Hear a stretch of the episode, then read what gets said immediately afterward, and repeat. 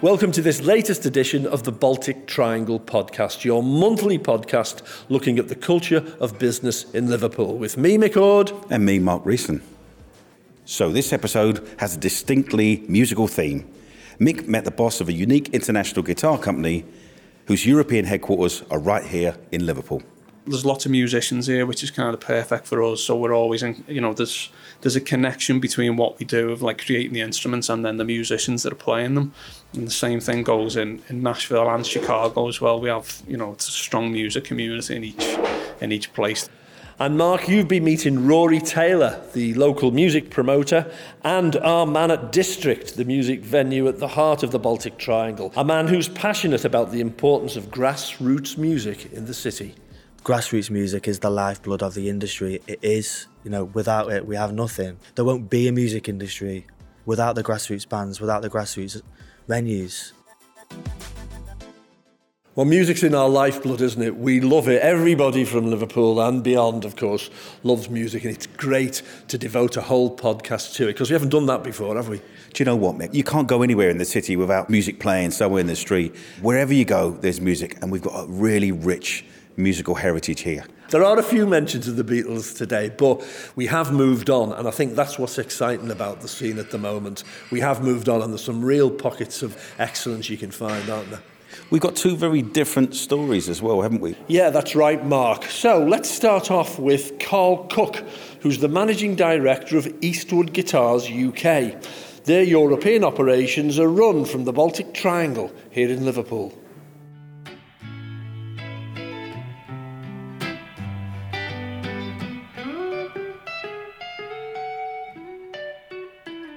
It's developed quite organically over the past like 10 years. Um, so initially it was just outside Toronto, uh, a place called Georgetown, which is where the original Eastwood HQ was. And then I brought Liverpool online in 2010, around then, which was the first like you know place uh, it was the second second location really designed to to cover Europe because there was already lots of guitars selling into Europe and being shipped from Canada at that point. So we knew by just having guitars in Liverpool, we'd be able to ship into Europe and just deliver quicker to customers, and you know, and that would encourage people to buy just knowing that they could get like two day delivery or next day in, in the UK.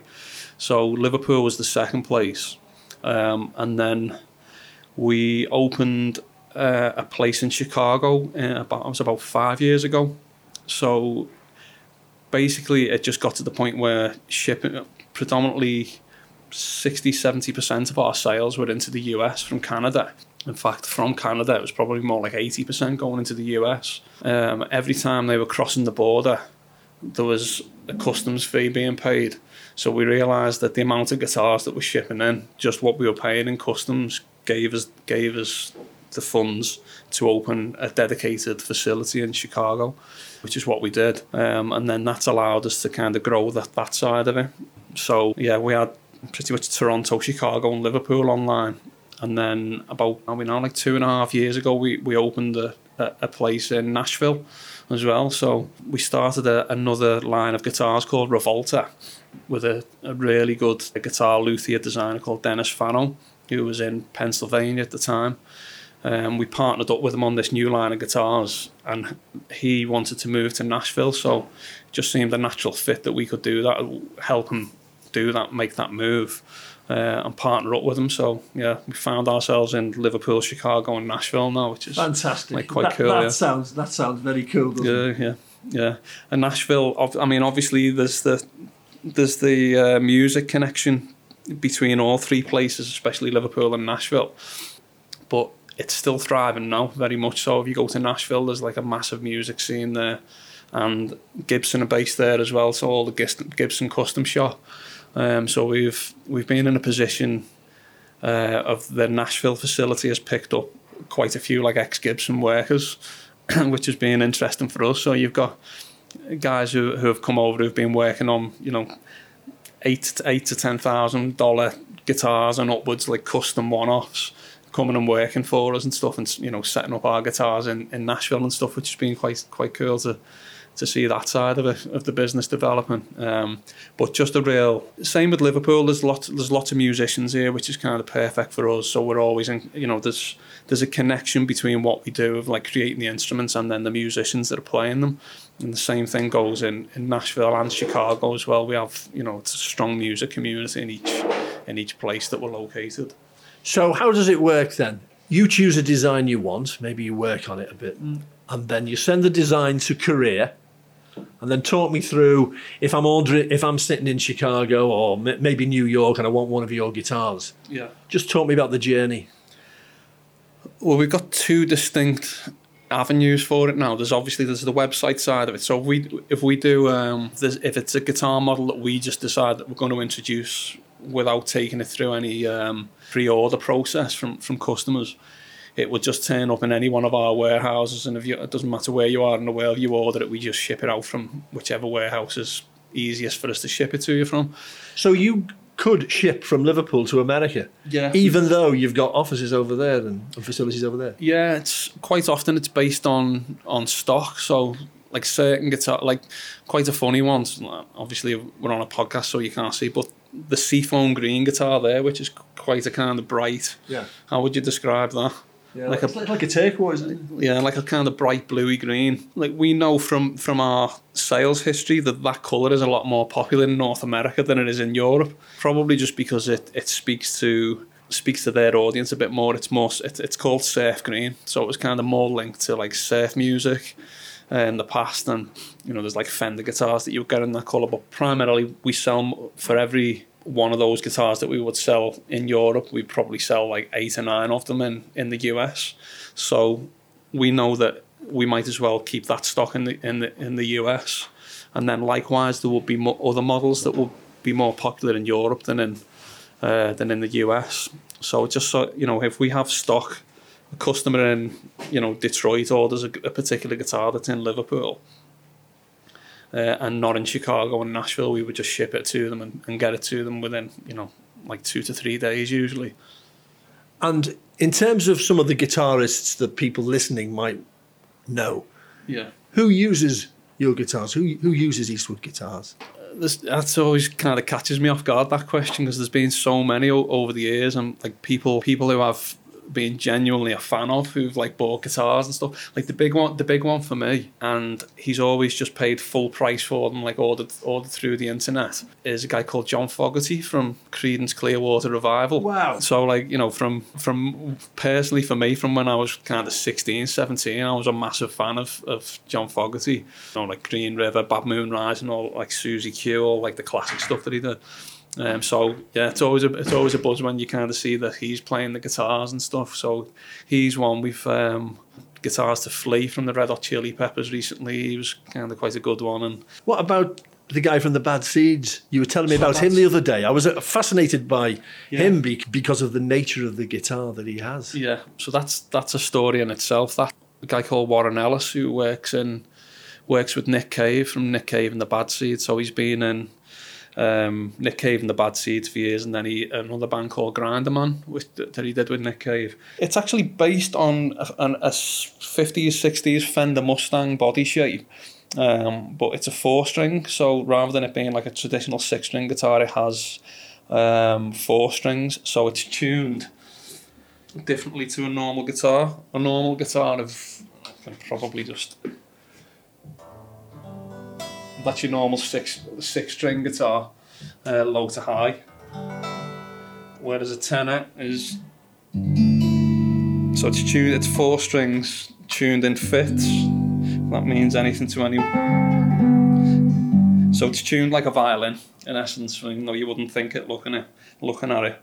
Um, And that's got Warren's signature at the top, hasn't it? yeah, so it's Warren's signature. So this is called the Warren. It's the Eastwood Warren Ellis tenor signature guitar. Yeah, so it's really cool. And what it's good for as well is we like we we sell quite a lot of them, and it enables people who play cellos, violins, like more classical instruments, to get like a guitar and be able to translate how they play on those instruments to to a, an instrument that looks like a guitar. It's bespoke, So- isn't it? Yeah, so I think it scratches a lot of um, like traditional, you know, trad musicians, classical musicians.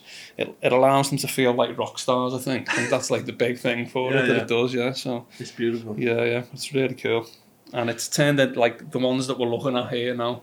It's turned into a whole line of guitars that we've done with Warren now. So Warren does a lot of soundtrack work for movies and stuff as well. Um, so things like this, which is this is what's that's called the Mando cello. So this one has two strings Yeah, eight strings. for each. Yeah, so it's an eight string instrument, but it's still four string with doubled up strings. Right. Um, just allows you to get.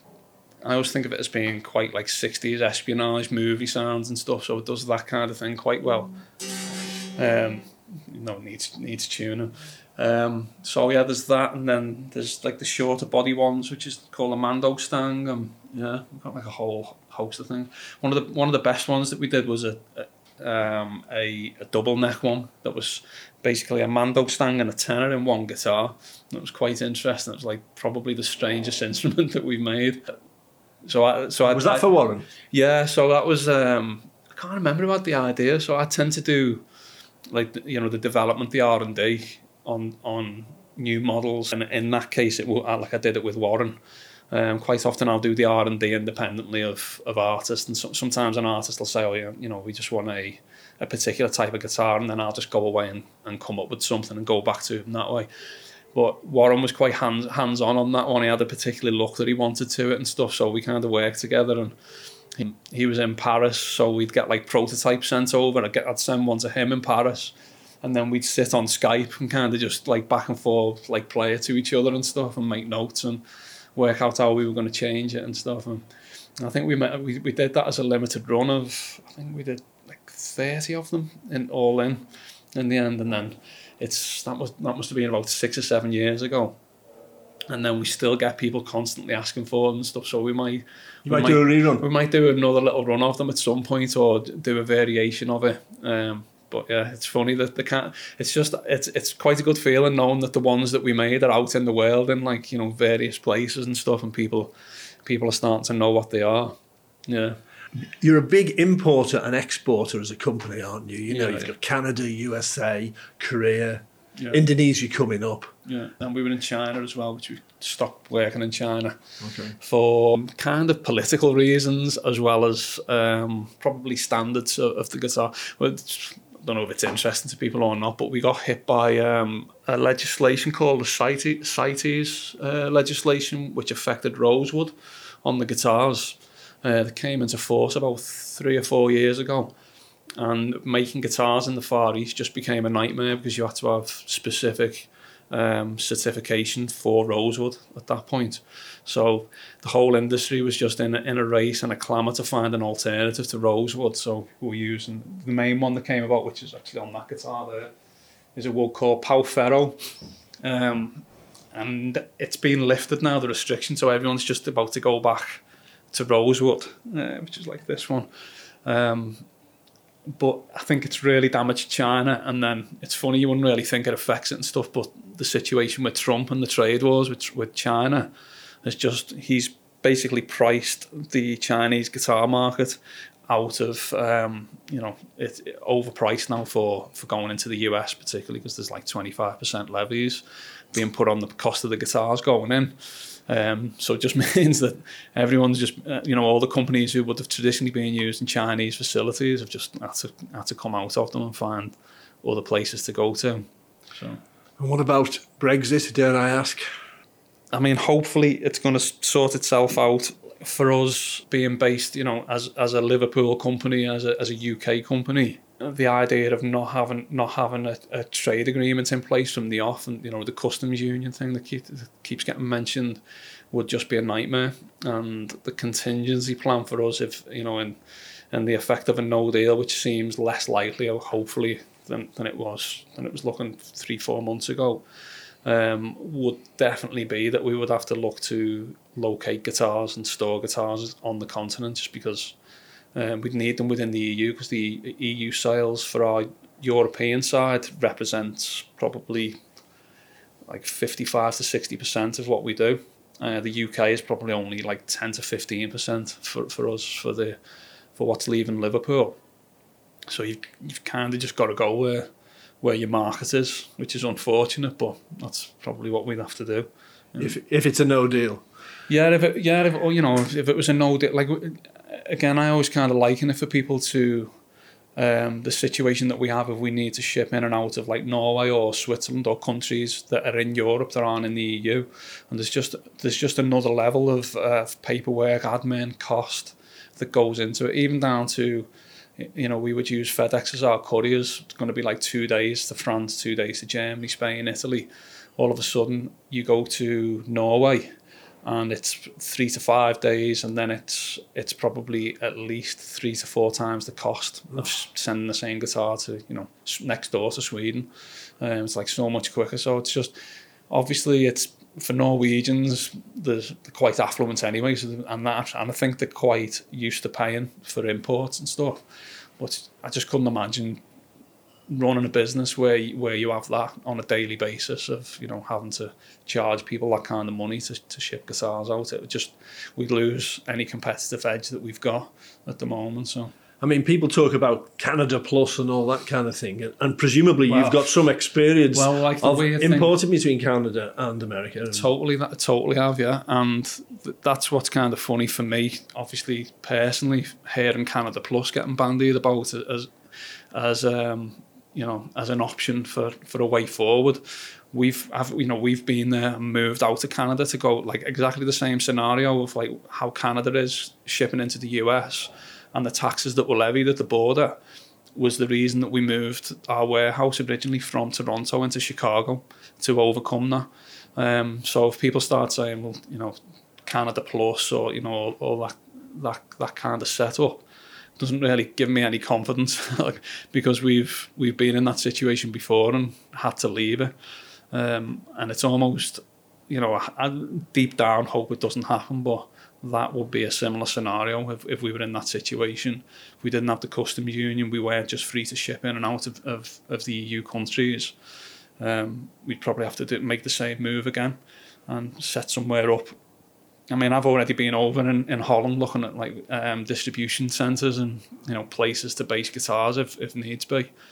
Um, yeah. Well, let's hope it doesn't yeah, come to that from a yeah. Liverpool point of view. I mean, looking ahead to the future in five years' time, where do you see Eastwood in terms of the European operations? I suppose it depends on what happens in the next like 12 months, like really, realistically speaking. Um, the good thing about the setup that we have in Liverpool is it's only Brexit only really affects um, the logistical side of things, so like the shipping of guitars in and out.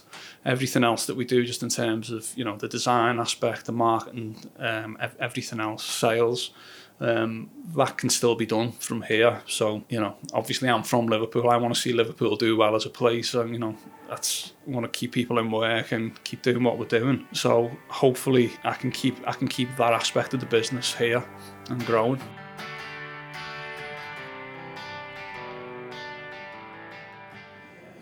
Fascinating stuff again there, Mick, um, and some really interesting things to consider for Eastwood guitars when you think about the barriers that may be there after the customs regulations that go in. Could be tricky going forward.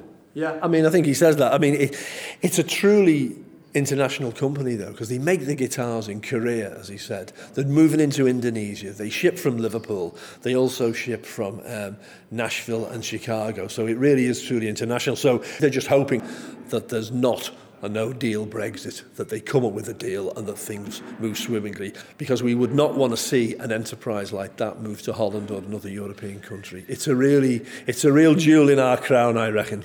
And if we are going to play, no pun intended, on a global stage, we need to have all of that lined up, ready to go, shipping from this port. And we also need to have top music venues. And you've met Rory, haven't you? Rory Taylor um, from District. I did, and it was a really, really fascinating chat. Yes, so I'm Rory. I am venue manager at District. I'm also part of their team at Constellations. I'm also director of Positive Vibration Reggae Festival, uh, booking agency, a DJ. I'm a qualified lawyer, but don't do that anymore. And yeah, I came to Liverpool 16, 17 years ago to study, and I stayed here because I love the city. You're like me then, you're uh, an adopted Liverpudlian. Give me some idea of the kind of people that you've you've worked with over the years. Well, I've managed The Scientist, the Dub Pioneer. I've worked with Sister Nancy, Mad Professor, Lee Perry. How did it feel to see Scratch Perry in Liverpool? Well, I remember last year when we when we had Lee at Constellations for the festival, the band he was with, Subatomic Sound System, were playing, and Lee was, you know, waiting to get on the stage. He was to be introduced, and there were a few of us just backstage, just looking at Lee, and that's when I thought, as if Lee Perry's about to play Constellations, and then it made me think about the festival and some of the artists that we have, you know, the big big artists, and to have them play in these intimate venues is is pretty special. Talk to me about the music that you love. I was growing up listening to a lot of Nina Simone. I remember seeing Santana Abraxas album on, on vinyl, just being mesmerised by the artwork, and and then remember listening to people like Anita Baker, but I'm always listening to it in the car, you know. And it was, I had, a, I had a really good musical upbringing. You just want to listen to more and more and more, and and you know, ultimately, all modern music is connected. It's all linked, and that's my obsession: is is is linking music. But in terms of the music that I, I'm kind of I promote at the moment or play when I DJ, so it's a lot of reggae, a lot of Latin boogaloo, a lot of Afrobeat. I mean, I'm exactly the same. I had that in my life like you did. For, for me personally, I think that there used to be a lot of youth cultures in this country. I think what those youth cultures did was they they showcased different ways of, of people expressing who they were and what it was to be young in Britain at any given time. I was talking with dad the other day about this, about you just mentioned these kind of subcultures, these scenes, and and my dad's not, you know, he's into new stuff. He's not like, oh, was, the old stuff was the best. He's complete. He's not like that at all the opposite in a way. He just said that things were new. They were new to us. You know, we were so lucky. Nothing's new now. There, there are there are derivatives. There are. It's not. I'm, I'm saying that in a negative way. You know, everything now is about standing on the shoulders of giants and and taking something and, and, and rejigging it. But I still think music has the same impact. This city has a really incredible musical heritage. Obviously, going back to the Beatles predominantly, why do you think it's important that we continue to be a city associated with music? There's so many benefits to music. So to be a city associated with music, we have to be proud of that. A big problem with the Beatles is that they were so big, they were so dominant that anything that followed them was just in their shadow. But then you got scenes like the whole punk scene, and which was, I guess, was focused around like the likes of Eric's and then a bit later on, you've got the whole dance culture and Cream being the big, big player in that. Shows that as a city, we're always evolving. We've got the oldest black community, definitely in the UK, the oldest Chinese community in Europe. We're one of the biggest Irish communities outside of Ireland. Music literally brings people together of of different cultures, of different backgrounds. There is something special about Liverpool. There's something special about the people, and, and that heritage that comes from that is something that I feel we've got to promote and protect. Yeah. I think it's really important that we have music venues, opportunities for you to do your positive vibrations festival in the streets. You know, I think it's really important as a city that we do maintain our culture of music. Liverpool is full, full of the most amazing creative people, um, bands, events organisers, promoters. There probably aren't as many promoters as the one as, as you know ten years ago, but there are so many creative people, and there are some really cool music venues. So the likes of you know, where our district, Kitchen Street, Brick Street, Constellations, you know, are just some in in the Baltic Triangle. But then you've got, you know, the Wind Factory and Meraki and North Shore Troubadour. Um, and then in more in the kind of city centre, you've got the likes of Phase One doing really good stuff, and Jacaranda and the Zanzibar. I mean, there's there are quite a lot of great music venues or spaces that host music. Like the, the, the Scandinavian Church isn't a music venue, but it hosts a lot of events. But like any city, these grassroots music venues are at risk. Venues are closing because people are moving to areas and moving next to bars and clubs and then start moaning that it's noisy. I think it's important as, as, as an area that we do have residents, but we can all work, play, live, laugh, dance, eat, drink together. But you know, don't put single glazed windows in a building next to a, a music venue and then moan that it's noisy. The one that's being threatened at the moment is Kitchen Street. What I can say is that it's one of the most important music venues in the city. I mean, of the last 10 years, because the team there are putting on shows and putting on music that no one else is doing. No one's risking it. Yeah, I know from my point of view, I've often seen the Sonic Yootha for posters up. These are these are big events, aren't they? You know, here at District, that's kind of what we pride ourselves on as well. Is the whole is is giving a space, a platform to to to to communities, to to music and art that other venues might just sort of turn away because you know not really suitable. We love all you know we love the the, the crazier the show, um, the more interesting the show, the better. You know, so you touched on there with Sonic Yootha there at Kitchen Street, and the whole kind of LGBTQI plus movement is massive, and we host um, Beers for Queers and we host Eat Me and Preach, and we've got a lot of interest from outside of the city. And I love the idea of of living in a city that that encourages, nurtures musical talent, and then has venues that can showcase it. For me, it's fundamentally important if we are to keep that musical culture going in our city. Grassroots music is the lifeblood of the industry. It is, you know, without it, we have nothing. There won't be a music industry without the grassroots bands, without the grassroots venues. Sustainability of this area is is is really important. The Baltic was an area of managed decline, wasn't it? It was, you know, in a way left to ruin. But but it was people like Jayne Casey that saw something else, you know. So district that was formerly the Picket has been here before the the Baltic was a thing. Originally, it was the fact that it was kind of an old industrial area. There wasn't much here. You know, you got sort of carte blanche. Really, you know, you can you're free to do what you want within you know within reason. It's taken a few years, and we're still you know we're still growing and developing, but we're now with quite a few venues here, and the whole the whole layout of the area, it's really cool, and it, it lends itself to um, festivals, metropolitan festivals, where you're not having to you know walk through the city centre and walk from you know miles from one venue to the next. Um, that's really important, though, isn't it? Because a lot of festivals nowadays are in a in a an unurban environment. They're in the middle of a field. Yeah, I mean, for me personally, putting on positive vibration, I just I hate being in fields. You know, it's it's a it's a it's a personal preference, but you get the character of venues.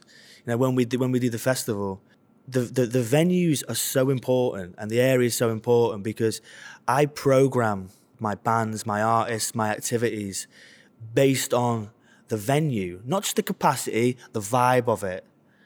And we're very much a Baltic Triangle festival. And it's not easy to, it's not as easy it's not easy just to go, oh well just book all these bands and put them in a field. It's not, you know, like and that's what kind of concerns me the more that venues close you know, you just sort of you, you're limited then, really. So you're you you're almost putting together a bespoke festival based on what's available to you. Yeah, definitely. You're, you're tailoring it to the area. You know, it's such a cool industrial area, you know, and having something like Pos Vibe and have this industrial backdrop. It's it's nice, it's rustic, it's real. We've got Jamaica Street, there's all these kind of things. But you've got Sound City here now, and Threshold Festival, and Baltic Weekender, Liverpool Disco Festival, you know, to name a few that are based in this area. You know, and they all, they're all doing great things the first Sound City I attended, I found myself in a in a really small room, like an almost like a shed, with with a band who I'd not heard of up to that point called Bang Bang Romeo, and Bang Bang Romeo, like you know, the lead singer belting out a really brilliant tune called Johannesburg. Um, and now they play like sellout stadiums across the world, you know. And there's other bands that played there, you know, like bands like Queen Zee, uh, Baxter Dury, you know. So I've seen some incredible gigs and really small kind of sets. So that for me, that's why it's so important that we do maintain the opportunity to have gigs in these venues like the Baltic. Yeah, I mean, I think I mean Liverpool's pretty resilient, and when a venue closes, another one will open. You know, and it, it shouldn't always be that way, but that's it's it's it's that's a that's a positive thing you know to get out of this. We'll always have incredible bands. We'll always have incredible artists. You know, as a city, we just it's just the way we are. Um, the likes of Liverpool Sound City are great for up and coming bands and artists because they're for the for the band themselves they're they're on a, they're on the same stage as some of their potentially some of their musical heroes, um, and what a festival like Sound City does it gives these up and coming bands um, more exposure you know, to a, a, wider and more varied audience that might be coming to see the bigger names. But while we're here, we get it with pos vibe, you know, we got big names, but then we'll have up and coming reggae bands. And, and a lot of the time, they're the ones that people are talking about after the festival. Like, like last year, a band called Resonators. And people like, I mean, the amount of people that said, oh, they were amazing. And I think if I just put them on, on the, you know, in Liverpool, just just them, I don't know how many people have come to it. In a way, you have to sort of put them on with a bigger attraction. So come on then, give us some examples of what people can expect from the district uh, over New Year, Christmas, and into next year. So Christmas, the festive period is all about dance music. you know, it is Liverpool. Um, next year's next year's really exciting. We're really, you know, we're, we're booking a lot of stuff in. We're booking stuff into like next November, December. Um, we've got a lot more reggae coming, which is always good. Uh, Big Youth's coming back to Liverpool. Um, in terms of the LGBT events, Eat Me and Preach is as, as locked in for, for, quite a lot. You know, they're doing loads of stuff next year. Um, for Queers is moving to a Friday. We've got brands from an organisation from outside of Liverpool coming in, like XXL, doing some stuff. Um, hopefully, the the boss sessions will continue because they're always it was they're always mental, but you know, amazing. Um, so how can people keep up to date on what's happening with you at District? Facebook's always the best. Um, District Liverpool, we're on there. All the events are on there. It's a nice, nice mix of stuff. That's what we that's what we pride ourselves on. We should be getting a bit more of the kind of indie vibe, but mixing it up. And you know, I don't know. I might bring in a bit more of a, a Latin flavour. I don't know. I don't know if I'm willing to take that risk yet. Watch your space. It sounds like Rory's uh, got lots of ideas in his head. Yeah. As always, a pleasure to talk to you, Rory, and um, thank you so much for uh, giving me some time today. And uh, any New Year's resolutions that people need to, you know, bear in mind about yourself? Just try and support grassroots music. It's it's really not expensive to go to. You could discover some incredible performers and uh, it supports venues, it supports musicians, and you know, if, if you're into music, there's nothing better than the live music experience. There's nothing better. You're helping to create jobs. You really are. These, this is people's livelihoods, and without people coming to venues, paying for a ticket, getting a drink or two, none of this would exist. So that's your New Year's resolution. Always a pleasure. Happy New Year and all the very best. Cheers, mate. So, interesting stuff. What's, uh, what's your New Year's resolution in relation to music? Because we'll have to stick to this, you know, because he made a good point there, I thought. Well, it's kind of connected to music. My resolution is to keep doing what I've always been doing, which is to be fired up and interested in all sorts of music, and also to keep podcasting, Mick. That's my New Year's resolution. I think It'd be interesting to see. My kids don't go to watch live music very, very rarely in the city. They go to see the big, the big stars, like they're kind of teenagers, early, early 20s. And it's great to appeal to uh, the emotions there and say you've got to support music venues. But they've got to put on what young people want, haven't they? Yeah, that's true. I mean, obviously, there's a discerning audience. People choose what they want to go and see. But I really do want to echo what Rory said uh, when I spoke to him. Get out there and do support your local venues. It makes a massive difference, and we can't lose that grassroots side of what we do here in Liverpool.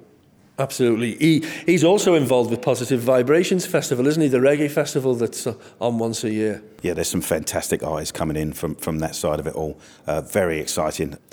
Almost out of time here, but uh, we want to do a few shout outs to some people that have supported us behind the scenes. Uh, quick shout out to Russ and Elliot here at the Baltic, and obviously also to Rich Bennett, who, without whose support and excellent production values, uh, the podcast wouldn't be what it is. So he's the third angle in our triangle, or something like that, Mick. He certainly is. And if anyone's got any ideas for people that we should interview, then do get in touch. The best email is probably info at baltictrianglepodcast.com. That's it. So don't forget to like and subscribe. As ever, give us a rating, always helps. And just a thank you from me and Mick to all of you for joining us and listening to our stories from Liverpool. And hopefully you'll be able to hear from us again in 2020.